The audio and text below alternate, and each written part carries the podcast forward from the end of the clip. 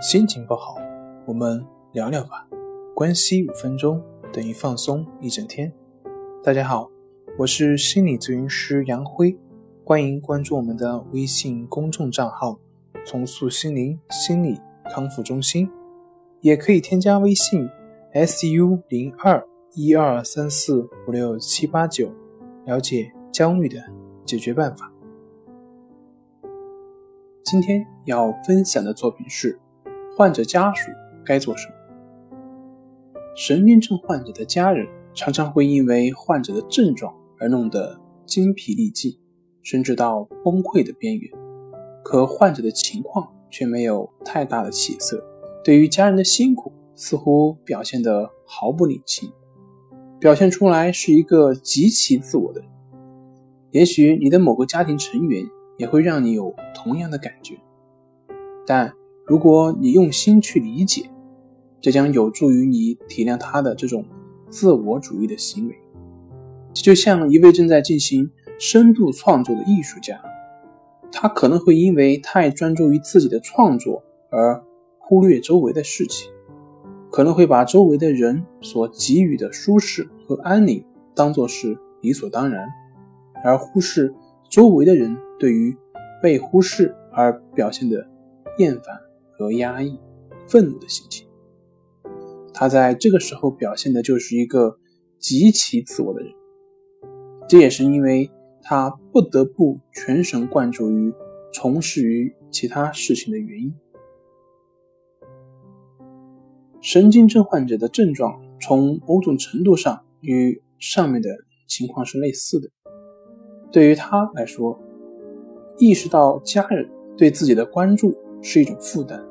所以，出于本能的防御，他会故意避免让自己面对这种负担。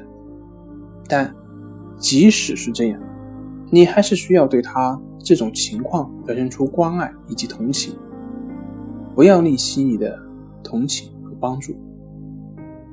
我们应该怎么做呢？第一点是理解，多数患者的家人对患者的症状不能理解。所以往往会不能做到同情，更有可能采取一些严厉的态度进行打压批评。但是，同情和理解才能够让一个人放下防御，打开心胸，使受伤的心灵得以安抚。需要注意的是，不要鼓励子宁。你可以表示同情，但也要提醒他，要让患者明。是他把自己的问题想得太严重，并对于他的讨论保持耐心。第二点，保持有事可做，就是同时需要让患者保持有事可做，可以给他制定一个可实施的活动计划，让他能知道自己该做什么，而不是让患者一直都无所事事。特别是抑郁症的人，需要外界环境的帮助。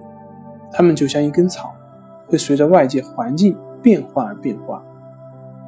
如果一直让他们处在一个孤独、抑郁的环境下，只会让他们越陷越深而无法自拔。第三点，不再抗争，不要鼓励患者去与症状抗争。你不应该告诉他要去抗争。